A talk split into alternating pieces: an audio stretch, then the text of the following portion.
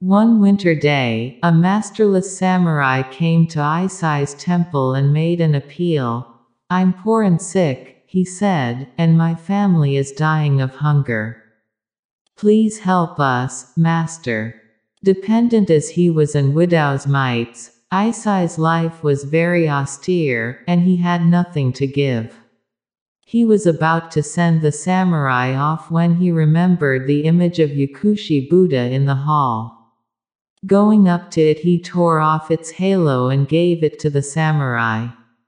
Sell this, said Eisai, it should tide you over. The bewildered but desperate samurai took the halo and left.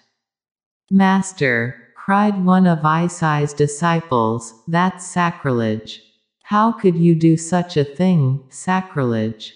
Bah, I have merely put the Buddha's mind, which is full of love and mercy, to use, so to speak. Indeed, if he himself had heard that poor samurai, he'd have cut off a limb for him. Meditation is a flower and compassion is its fragrance. Exactly like that it happens. The flower blooms and the fragrance spreads on the winds in all directions, to be carried to the very ends of earth. But the basic thing is the blooming of the flower. Man is also carrying a potentiality for flowering within him. Until and unless the inner being of man flowers, the fragrance of compassion is not possible. Compassion cannot be practiced. It is not a discipline. You cannot manage it. It is beyond you. If you meditate, one day, suddenly, you become aware of a new phenomenon, absolutely strange, from your being compassion is flowing towards the whole of existence, undirected, unaddressed, it is moving to the very ends of existence. Without meditation, energy remains passion, with meditation, the same energy becomes compassion. Passion and compassion are not two energies, they are one and the same energy. Once it passes through meditation, it is transformed, transfigured. It becomes qualitatively different. Passion moves downwards, compassion moves upwards, passion moves through desire, compassion moves through desirelessness, Passion is an occupation to forget the miseries in which you live. Compassion is a celebration, it is a dance of attainment, of fulfillment. You are so fulfilled that you can share. Now there is nothing left, you have attained the destiny that you were carrying for millennia within you like an unflowered potentiality, just a bud. Now it has flowered and it is dancing. You have attained, you are fulfilled, there is no more to attain, nowhere to go, nothing to do. Now, what will happen to the energy? You start sharing. The same energy that was moving through the dark layers of passion, now moves with light rays upwards, uncontaminated by any desire, uncontaminated by any conditioning. It is uncorrupted by any motivation, hence I call it fragrance. The flower is limited but not the fragrance. The flower has limitations, it is rooted somewhere in bondage. But fragrance has no bondage. It simply moves, rides on the winds, it has no moorings in the earth. Meditation is a flower. It has roots. It exists in you. Once compassion happens, it is not rooted, it simply moves and goes on moving. Buddha has disappeared but not his compassion. The flower will die sooner or later, it is part of earth and the dust will return unto dust, but the fragrance that has been released will remain forever and forever. Buddha has gone, Jesus has gone, but not their fragrance. Their compassion still continues, and whoever is open to their compassion will immediately feel its impact, will be moved by it, will be taken on a new journey, on a new pilgrimage. Compassion is not limited to the flower, it comes from the flower, but it is not of the flower. It comes through the flower, the flower is just a passage. But it comes really from the beyond. It cannot come without the flower, the flower is a necessary stage, but it does not belong to the flower. Once the flower has bloomed, compassion is released. This insistence, this emphasis, has to be deeply understood, because if you miss the point, you can start practicing compassion, but then it is not real fragrance. A practiced compassion is just the same passion with a new name. It is the same desire contaminated, motivation corrupted energy, and it can become very dangerous to other people, because in the name of compassion you can destroy, in the name of compassion, you can create bondage.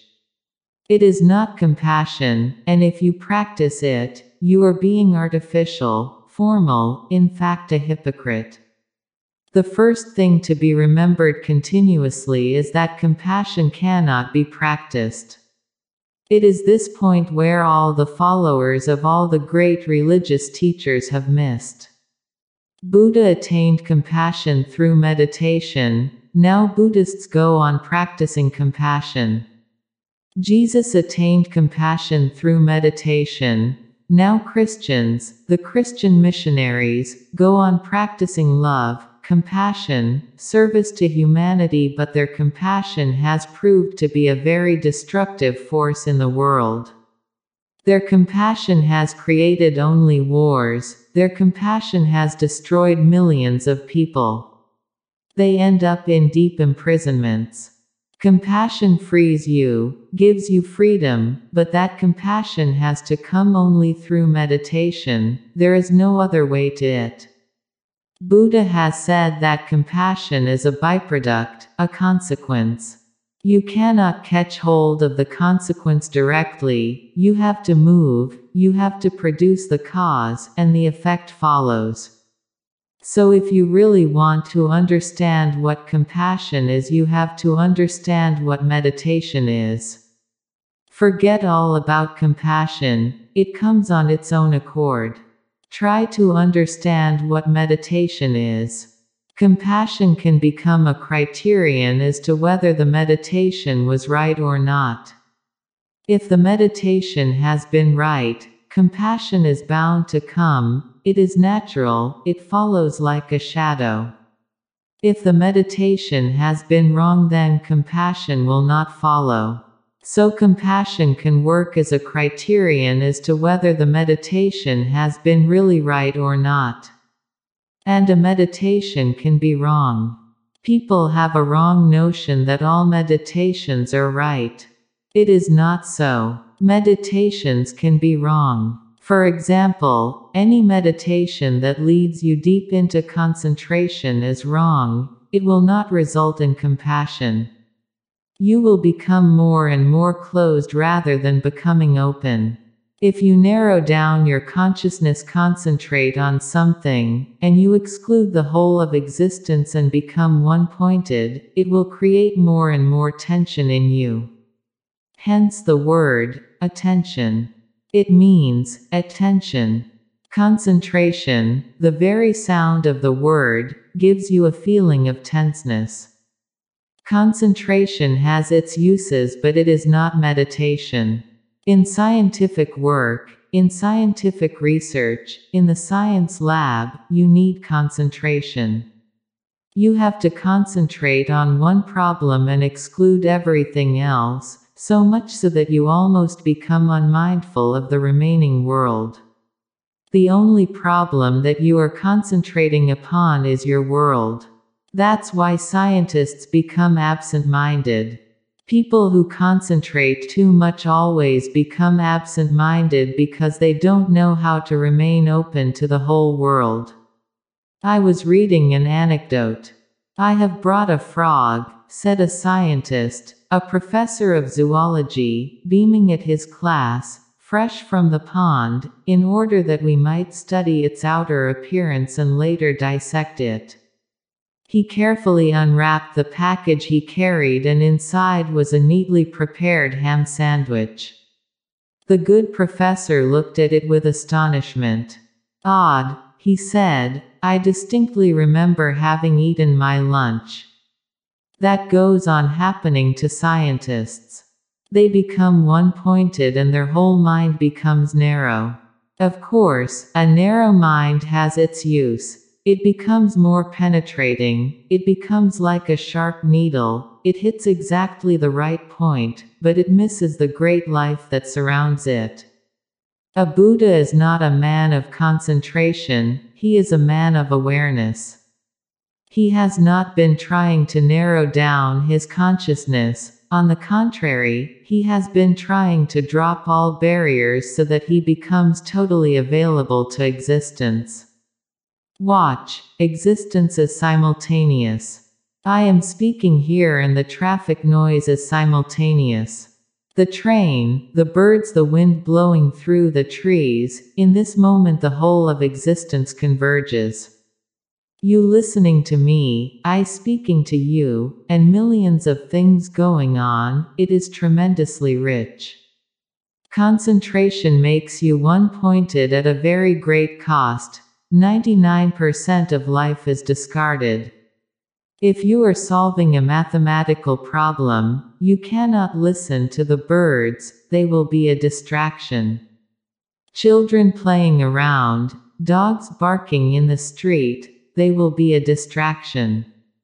Because of concentration, people have tried to escape from life, to go to the Himalayas, to go to a cave, to remain isolated, so that you can concentrate on God. But God is not an object. God is this wholeness of existence, this moment, God is the totality. That's why science will never be able to know God. The very method of science is concentration, and because of that method, science can never know God. It can know more and more minute details. First, the molecule was thought to be the last particle, then it was divided. Then an even tinier part, the atom, was known, then concentration divided that also.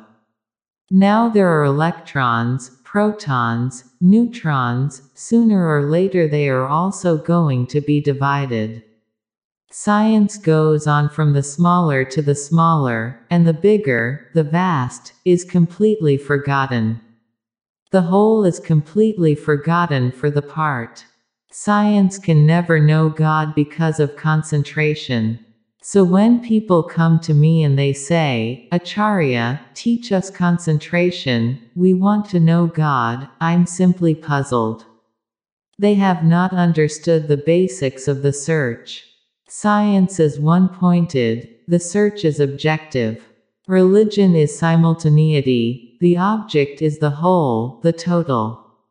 To know the total, that is, to know God, you will have to have a consciousness which is open from everywhere, not confined, not standing in a window. Otherwise, the frame of the window will become the frame of existence. Just standing under the sun in the open sky, that is what meditation is. Meditation has no frame. It is not a window, it is not a door. Meditation is not concentration, it is not attention, meditation is awareness. So, what to do? Repeating a mantra, doing transcendental meditation, is not going to help. Transcendental meditation has become very important in America because of the objective approach, because of the scientific mind. Now it is the only meditation on which scientific work can be done. It is exactly concentration and not meditation, so it is comprehensible for the scientific mind. In the universities, in the science laboratories, in psychological research work, much is being done about TM, because it is not meditation. It is concentration, a method of concentration. It falls under the same category as scientific concentration, there is a link between the two. But it has nothing to do with meditation. Meditation is so vast, so tremendously infinite, that no scientific research is possible. Only compassion will show whether the man has achieved or not. Alpha waves won't be of much help because they are still of the mind and meditation is not of the mind, it is something beyond. So, let me tell you a few basic things. 1. Meditation is not concentration but relaxation, one simply relaxes into oneself. The more you relax, the more you feel yourself open, vulnerable, the more you are less rigid, you are more flexible, and suddenly existence starts penetrating you. You are no longer like a rock, you have openings. Relaxation means allowing yourself to fall into a state where you are not doing anything, because if you are doing something, tension will continue. It is a state of non doing. You simply relax and you enjoy the feeling of relaxation. Relax into yourself, just close your eyes, and listen to all that is happening all around. No need to feel anything is distraction. The moment you feel it is a distraction, you are denying God. This moment God has come to you as a bird. Don't deny. He has knocked at your door as a bird. The next moment he has come as a dog, barking, or as a child crying and weeping, or as a madman laughing. Don't deny, don't reject, accept, because if you deny you will become tense. All denials create tension. Accept. If you want to relax, acceptance is the way. Accept whatsoever is happening all around. Let it become an organic whole. It is, you may know it or you may not know it. Everything is interrelated. These birds, these trees, this sky, this sun, this earth, you, me, all are related. It is an organic unity. If the sun disappears, the trees will disappear. If the trees disappear, the birds will disappear. If the birds and trees disappear, you cannot be here, you will disappear. It is an ecology. Everything is deeply related with each other. So don't deny anything, because the moment you deny, you are denying something in you. If you deny these singing birds, then something in you is denied. Once it happened that it was spring. The weather was delightful and I was sitting on a park bench. I enjoyed the spring, the birds, the air and the sun. I listened to the melodious chirping of numerous birds. A stranger was also sitting on the same bench. I turned to him and said to him, Is not the music of the birds delightful? But he must have been a religious man. He was doing some mantra. He felt disturbed. He felt as if I had interfered. He scowled and said, How the devil can I hear what you are saying over the damned noise of those stupid birds? But if you deny, reject, if you feel distracted, if you feel angry, you are rejecting something within you. Just listen again to the birds without any feeling of distraction, anger, and suddenly you will see that the bird within you responds. Then those birds are not there as strangers, intruders, suddenly the whole existence becomes a family. It is, and I call a man religious who has come to understand that the whole existence is a family. He may not go to any church, he may not worship in any temple, he may not pray at any mosque or gurudwara, that doesn't matter. That is almost irrelevant. If you do, good, it is okay, if you don't, that is even better. But one who has understood the organic unity of existence is constantly in the temple, is constantly facing the sacred and the divine. But if you are doing some stupid mantra, you will think these birds are stupid. If you are repeating some nonsense within you, or thinking some trivia, you may call it philosophy, religion, then these birds become distractions. Their sounds are simply divine. They don't say anything, they are simply bubbling with delight. Their song has no meaning except an overflowing of energy. They want to share with existence, with the trees, with the flowers, with you. They have nothing to say, they are just being there, themselves. If you relax, you accept, acceptance of existence is the only way to relax. If small things disturb you, then it is your attitude that is disturbing you. Sit silently, listen to all that is happening all around, and relax. Accept, relax, and suddenly you will feel immense energy arising in you. That energy will be felt first as a deepening of your breath. Ordinarily, your breath is very shallow, and sometimes, if you try to have deep breaths, if you start doing pranayam, you start forcing something, you make an effort. That effort is not needed. You simply accept life, relax, and suddenly you will see that your breath is going deeper than ever. Relax more, and the breath goes deeper in you. It becomes slow, rhythmic, and you can almost enjoy it, it gives a certain delight. Then you will become aware that breath is the bridge between you and the whole. Just watch. Don't do anything. And when I say watch, don't try to watch, otherwise, you will become tense again, and you will start concentrating on the breath. Simply relax, remain relaxed, loose, and look, because what else can you do? You are there, nothing to be done, everything accepted, nothing to be denied, rejected, no struggle, no fight, no conflict, breathing going deep, what can you do? You simply watch. Remember, simply watch. Don't make an effort to watch. This is what Buddha has called vipassana, the watching of the breath, awareness of the breath, or satipatthana, remembering, being alert of the life energy that moves in breath. Don't try to take deep breaths, don't try to inhale or exhale, don't do anything.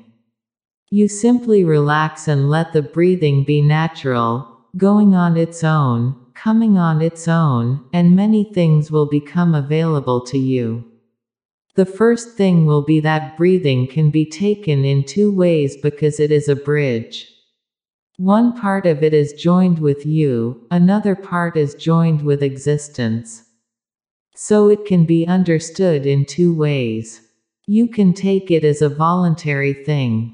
If you want to inhale deeply, you can inhale deeply. If you want to exhale deeply, you can exhale deeply. You can do something about it. One part is joined with you. But if you don't do anything, then too it continues. No need for you to do anything and it continues. It is non voluntary also. The other part is joined with existence itself. You can think of it as if you are taking it in, you are breathing it, or you can think in just the opposite way, that it is breathing you. And the other way has to be understood because that will lead you into deep relaxation. It is not that you are breathing, but existence is breathing you. It is a change of gestalt, and it happens on its own. If you go on relaxing, accepting everything, relaxing into yourself, by and by, suddenly, you become aware that you are not taking these breaths, they are coming and going on their own. And so gracefully, with such dignity, with such rhythm, with such harmonious rhythm. Who is doing it? Existence is breathing you. It comes into you, goes out of you. Each moment it rejuvenates you, each moment it makes you alive again and again and again. Suddenly you see breathing as a happening. And this is how meditation should grow. And this you can do anywhere, in the marketplace also, because that noise is also divine. And if you listen silently, even in the marketplace, you will see a certain harmony in the noise. It is no longer a distraction. You can see many things if you are silent, tremendous waves of energy moving all around. Once you accept, wherever you go, you will feel the bird is not important, but you will feel something tremendously great. You will feel something holy, something luminous, something mysterious. A miracle is constantly happening all around you, but you go on missing it. Once meditation settles in you and you fall into rhythm with existence, compassion is a consequence. Suddenly you feel you are in love with the whole and the other is no longer the other, God. In the other also you live. And the tree is no longer just, the tree there, somehow it is related to you. Everything becomes interrelated. You touch a leaf of grass and you have touched all the stars because everything is related. It cannot be otherwise. Existence is organic. It is one. It is a unity. Because we are not aware, we don't see what we go on doing to ourselves. One thing happens, and something which you have never thought that it was related to starts happening. Just the other night, I was reading something about smell. The sensation, the capacity of smell, has almost disappeared from humanity. Animals are very sharp. A horse can smell for miles. A dog can smell more than a man. Just by the smell, the dog knows that his master is coming, and after many years, the dog will again recognize the smell that is his master's smell. Man has completely forgotten what has happened to smell. What calamity has happened to smell? There seems to be no reason why smell has been so suppressed. No culture anywhere has consciously suppressed it, but it has become suppressed. It has become suppressed because of sex. Now, the whole of humanity lives with sex deeply suppressed, and smell is connected with sex. Before making love, a dog will smell the partner because unless he smells a harmony deep down between the two bodies, he will not make love. Once the smell is fitting, then he knows that now the bodies are in tune and they can fit and they can become a song, even for a moment, a unity is possible. Because sex has been suppressed all over the world, smell has become suppressed. The very word has become a little condemnatory. If I say to you, Do you hear? or if I say to you, Do you see? you don't feel offended. So, if I say, Do you smell? one should not feel offended, it is the same language. Smell is a capacity, just like seeing and hearing, smelling is a capacity. When I ask, Do you smell? One feels offended because one has completely forgotten that it is a capacity. There is a famous anecdote about an English thinker, Dr. Johnson. He was sitting in a stagecoach and a lady entered. She said to Dr. Johnson, Sir, you smell, but he was a man of language, letters, a grammarian. He said, No, madam. You smell. I stink. Smell is a capacity. You smell. I stink. Linguistically, he is right. That's how it should be if you follow grammar. But the very word has become very condemnatory. What has happened to smell? Once you suppress sex, smell is suppressed. You can read in the scriptures that people say, I saw God. Nobody says, I smelled God. What is wrong in it? If eyes are right, then why is nose wrong? In the Old Testament, it is said that your face is beautiful and your taste is beautiful, but not your smell. Smell is not talked about. We talk about God's beatific vision, we never talk about his beatific smell. One sense is completely crippled, and if you cripple one sense, then one part of the mind is crippled. If you have five senses, then your mind has five parts. One fifth of the mind is crippled and one never knows. That means one fifth of life is crippled. The implications are tremendous. If you touch a small thing somewhere, it reverberates all over. Except everything. I was talking to you a few minutes before about repressing sex. Because of repressing sex, smell has been repressed, and because of repressing sex, your breathing has become shallow. Because if you breathe deep, your breathing massages the sex center inside. People come to me and say, if we really breathe, we feel more sexual. If you make love to a woman, your breathing will become very deep. If you keep your breathing shallow, you will not be able to achieve orgasm. The breathing hits hard, deep down in the sex center, from the within it massages the sex center. Because sex has been repressed, and because breathing is repressed, people have become incapable of meditation. Now look at the whole thing. What nonsense we have done. Repressing sex, we have repressed breathing, and breathing is the only bridge between you and the whole. Gurdjieff is right when he says that almost all religions have behaved in such a way that they seem to be against God. They talk about God, but they seem to be basically against God. The way they have behaved is against God. Now that breathing is repressed, the bridge is broken.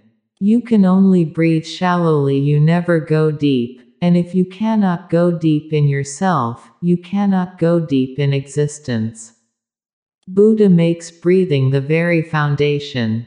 A deep, relaxed breathing, an awareness of it, gives you such tremendous silence, relaxation, that by and by you simply merge, melt, disappear. You are no longer a separate island, you start vibrating with the whole. Then you are not a separate note but part of this whole symphony. Then compassion arises. Compassion arises only when you can see that everybody is related to you. Compassion arises only when you see that you are a member of everybody and everybody is a member of you. Nobody is separate. When the illusion of separation drops, compassion arises. Compassion is not a discipline. In the human experience, the relationship between a mother and her child is the closest to compassion. People call it love, but it should not be called love.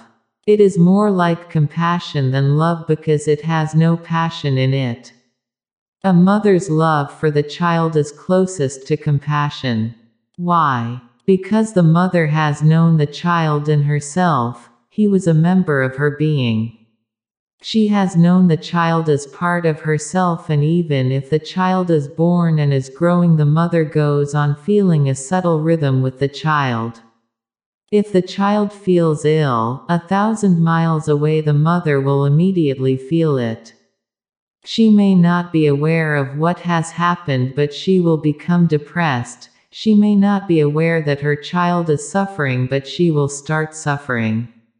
She will make some rationalization about why she is suffering. Her stomach is not okay, she has a headache, or something or other, but now depth psychology says that the mother and the child always remain joined together with subtle energy, waves, because they go on vibrating on the same wavelength. The telepathy is easier between a mother and the child than between anybody else. Or, between twins, between twins telepathy is very easy. Many experiments on telepathy have been done in Soviet Russian, not of course for religion, they are trying to find out if telepathy can be used as a war technique. They will be able to use it because they are finding clues. Twins are very telepathic. If one twin has a cold a thousand miles away, the other starts having a cold. They vibrate on the same wavelength, they are affected by the same things within seconds. Because they have both lived in the same womb as part of each other, they have existed in the mother's womb together. A mother's feeling for the child is more of compassion because she feels he is her own. I was reading an anecdote. During the preliminary inspection of a Boy Scout camp, the director found a large umbrella hidden in the bedroll of a tiny scouter, obviously not one of the items of equipment listed. The director asked the lad to explain. The tenderfoot did so neatly by asking, Sir, did you ever have a mother? Mother means compassion, mother means feeling for the other as one feels for oneself. When a person moves deeply in meditation and attains to samadhi, he becomes a mother. Buddha is more like a mother than like a father. The Christian association with the word, father, is not very meaningful or beautiful.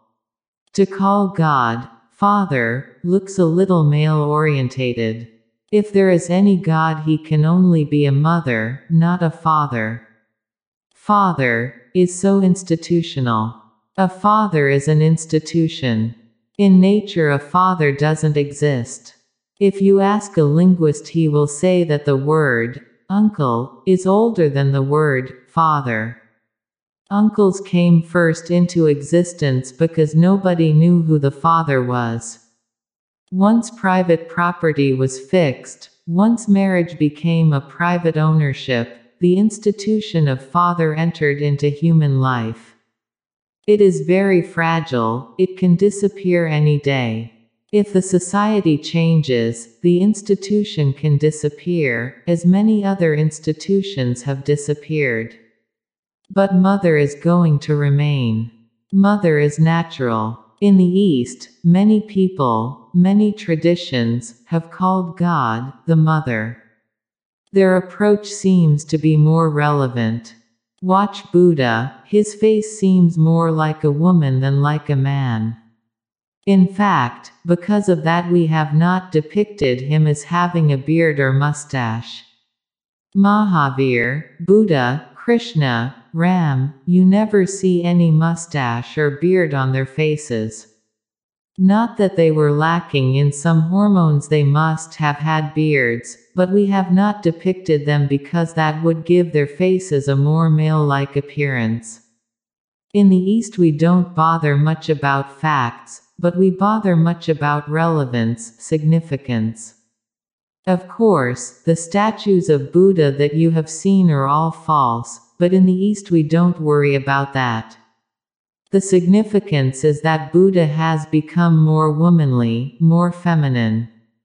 That is what I was telling you about. The first day, the shift from the left hemisphere of the brain to the right hemisphere of the brain, from the male to the female, the shift from the aggressive to the passive, the shift from the positive to the negative, the shift from effort to effortlessness. A Buddha is more feminine, more motherly. If you really become a meditator by and by, you will see many changes in your being and you will feel more like a woman than like a man, more graceful, more receptive, nonviolent, loving. And a compassion will arise continuously from your being, it will be just a natural fragrance. Ordinarily, whatsoever you call compassion goes on hiding your passion in it. Even if you sometimes feel sympathetic towards people, watch, dissect, go deeper into your feeling, and somewhere you will find some motivation. In acts which look very compassionate, deep down you will always find some motivation. Once it happened that a man called Louis came back home. He was very shocked to find his wife in the arms of another man. He rushed out of the room crying, I am getting my shotgun. His wife dashed after him despite her unclothed state, seized him and shouted, You fool, what are you getting excited about? It was my lover who paid for the new furniture we recently got, my new clothes, the extra money you thought I earned sewing, the little luxuries we have been able to buy, they all came from him. But Louis wrenched away and continued upstairs. No shotgun, Louis, yelled his wife. What shotgun? called back Louis. I am getting a blanket. That poor fellow will catch cold, lying there like that. Even if you feel, or you think you feel, or you pretend that you feel, compassion, just go deep and analyze it and you will always find some other motivation in it. It cannot be pure compassion and if it is not pure it is not compassion. Purity is a basic ingredient in compassion, otherwise it is something else, it is more or less a formality. We have learned how to be formal, how to behave with your wife, how to behave with your husband, how to behave with your children, with friends, with your family. We have learned everything. Compassion is not something which can be learned. When you have unlearned all formalities, all etiquette and manners, it arises in you. It is very wild, it doesn't taste of etiquette, of formality, they are all dead things compared to it. It is very alive, it is a flame of love. At the twelfth hole of a hotly contested match, the grounds overlooked the highway and as Smith and Jones approached the green, they saw a funeral procession making its way along the road.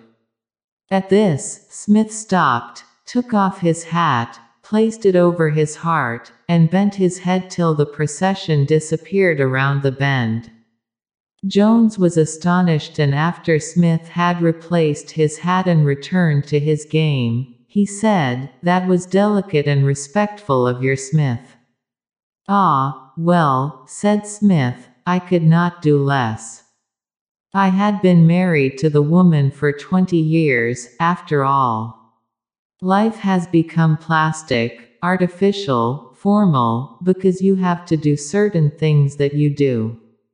You of course reluctantly follow duties but if you miss much of life, it is natural, because life is possible only if you are alive, intensely alive. If your own flame has become covered by formalities, duties, rules, which you have to fulfill reluctantly, you can only drag.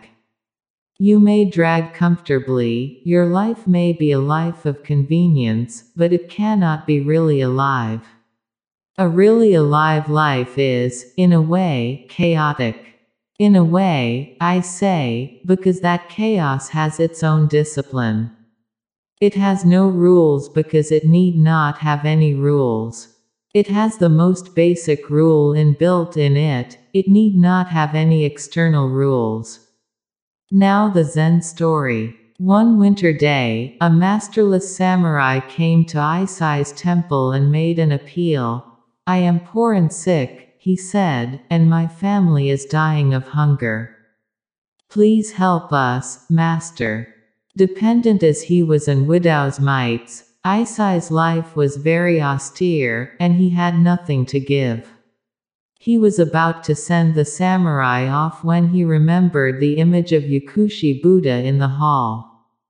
Going up to it, he tore off its halo and gave it to the samurai. Sell this, said Eisai, it should tide you over. The bewildered but desperate samurai took the halo and left. Master, cried one of Eisai's disciples, that's sacrilege. How could you do such a thing, sacrilege? Bah, I have merely put the Buddha's mind, which is full of love and mercy, to use, so to speak. Indeed, if he himself had heard that poor samurai, he would have cut off a limb for him. A very simple story, but very significant. First, even when you have nothing to give, look again. You will always find something to give. Even when you have nothing to give, you can always find something to give. It is a question of attitude. If you cannot give anything, at least you can smile. If you cannot give anything, at least you can sit with the person and hold his hand. It is not a question of giving something, it is a question of giving. This Eisai was a poor monk as Buddhist monks are. His life was very austere and he had nothing to give. Ordinarily, it is an absolute sacrilege to take the halo off Buddha's statue and give it away. No so-called religious person could think of it. Only somebody who is really religious would. That's why I say compassion knows no rules, compassion is beyond rules. It is wild. It follows no formalities. Then suddenly the master remembered the image of Buddha in the hall. In Japan, in China, they put a gold halo around the head of the Buddha, just to show the aura around his head. Suddenly the master remembered it, every day he must have worshipped the same statue. Going up to it he tore off its halo and gave it to the samurai. Sell this, said Eisai, it should tide you over. The bewildered but desperate samurai took the halo and left. Even the samurai was bewildered. He had not expected this. Even he must have thought that this was sacrilege. What type of man is this? He is a follower of Buddha and he has destroyed the statue. Even to touch the statue is sacrilege and he has taken away the halo. This is the difference between a real religious person and a so-called religious person. The so-called religious person always looks to the rule, he always thinks of what is proper and what is not proper. But a really religious person lives it. There is nothing proper and improper for him.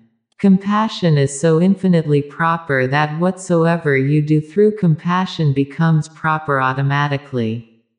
Master, cried one of Eisai's disciples, that's sacrilege how could you do such a thing? Even a disciple understands that this is not right. Something improper has been done. Sacrilege. Bah, I have merely put the Buddha's mind which is full of love and mercy, to good use, so to speak. Indeed, if he himself had heard that poor samurai he would have cut off a limb for him. To understand is something other than just to follow. When you follow, you become almost blind, then there are rules which have to be kept. If you understand, then too you follow, but you are no longer blind. But each moment decides, each moment your consciousness responds, and whatsoever you do is right.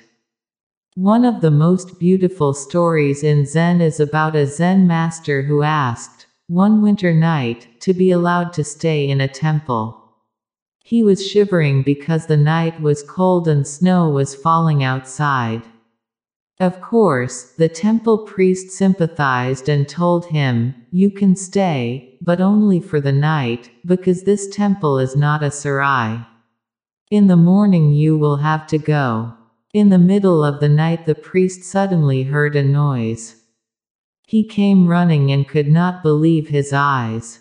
The monk was sitting around a fire which he had made inside the temple. And one Buddha statue was missing. In Japan they make wooden Buddhas. The priest asked, Where is the statue? The master showed him the fire and he said, I was shivering and it was very cold. The priest said, You seem to be mad. Don't you see what you have done? It was a Buddha statue. You have burnt Buddha. The master looked in the fire, which was disappearing, and poked the fire with a stick. The priest asked, What are you doing? He said, I am trying to find the bones of the Buddha. The priest said, You are certainly mad. It is a wooden Buddha. There are no bones in it. Then the monk said, The night is still long and it is getting even colder, why not bring these two other Buddhas also? Of course, he had to be thrown out of the temple immediately. This man was dangerous. When he was being thrown out, he said, What are you doing throwing a live Buddha out?